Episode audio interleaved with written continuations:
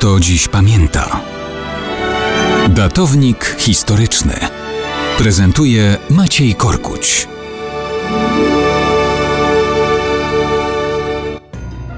Mało kto dziś pamięta o tym, że w 1437 roku Fra Angelico namalował obraz Trzy córki. Ta tempera na desce przedstawia otwarte drzwi do jednej z kamienic. W nich na pierwszym planie śpi lub jedynie drzemie zmartwiony mężczyzna w niebieskim surducie, a za jego plecami w łóżeczku zgodnie leżą trzy kobiety. To są jego córki, którym tylko główki wystają spod kołderki. Obok drzwi jest jakiś inny mężczyzna, który coś wrzuca przez zakratowane okno. Dlaczego o tym obrazie Fra Angelico mówimy właśnie dzisiaj? Otóż dlatego, że ucinający drzemkę ojciec trzech córek to według podań z IX wieku chciwy i bogaty sąsiad świętego Mikołaja, a ten wkładający ręce w okienko to sam święty Mikołaj. Scena jest ilustracją legendy o bogatym i pysznym sąsiedzie, który lubił się natrząsać z pobożności Mikołaja, ale bogactwo miał i stracił.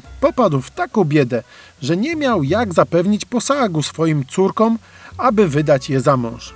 Problemy się pogłębiały do tego stopnia, że nawet był gotów sprzedać je do przybytków rozpusty. Nie trudno sobie wyobrazić, jak córki tego liczy krupy zareagowały na takie pomysły. Mikołaj, choć jeszcze wówczas nie był ani świętym, ani biskupem Miry, a jedynie młodym mężczyzną, który serce miał wielkie, jak nawa główna w bazylice, kiedy się o tym dowiedział, postanowił ratować dziewczynę. W nocy się więc potajemnie zakradał i wrzucał przez okno sakiewki z pieniędzmi do tejże komnaty.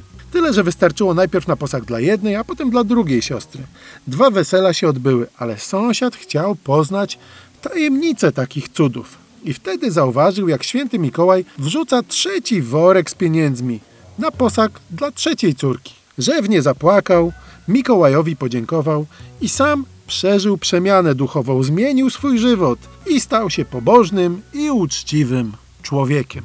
Legenda legendą, ale warto pamiętać, że te prezenty od świętego Mikołaja nas wszystkich do czegoś przecież zobowiązują. Do czego?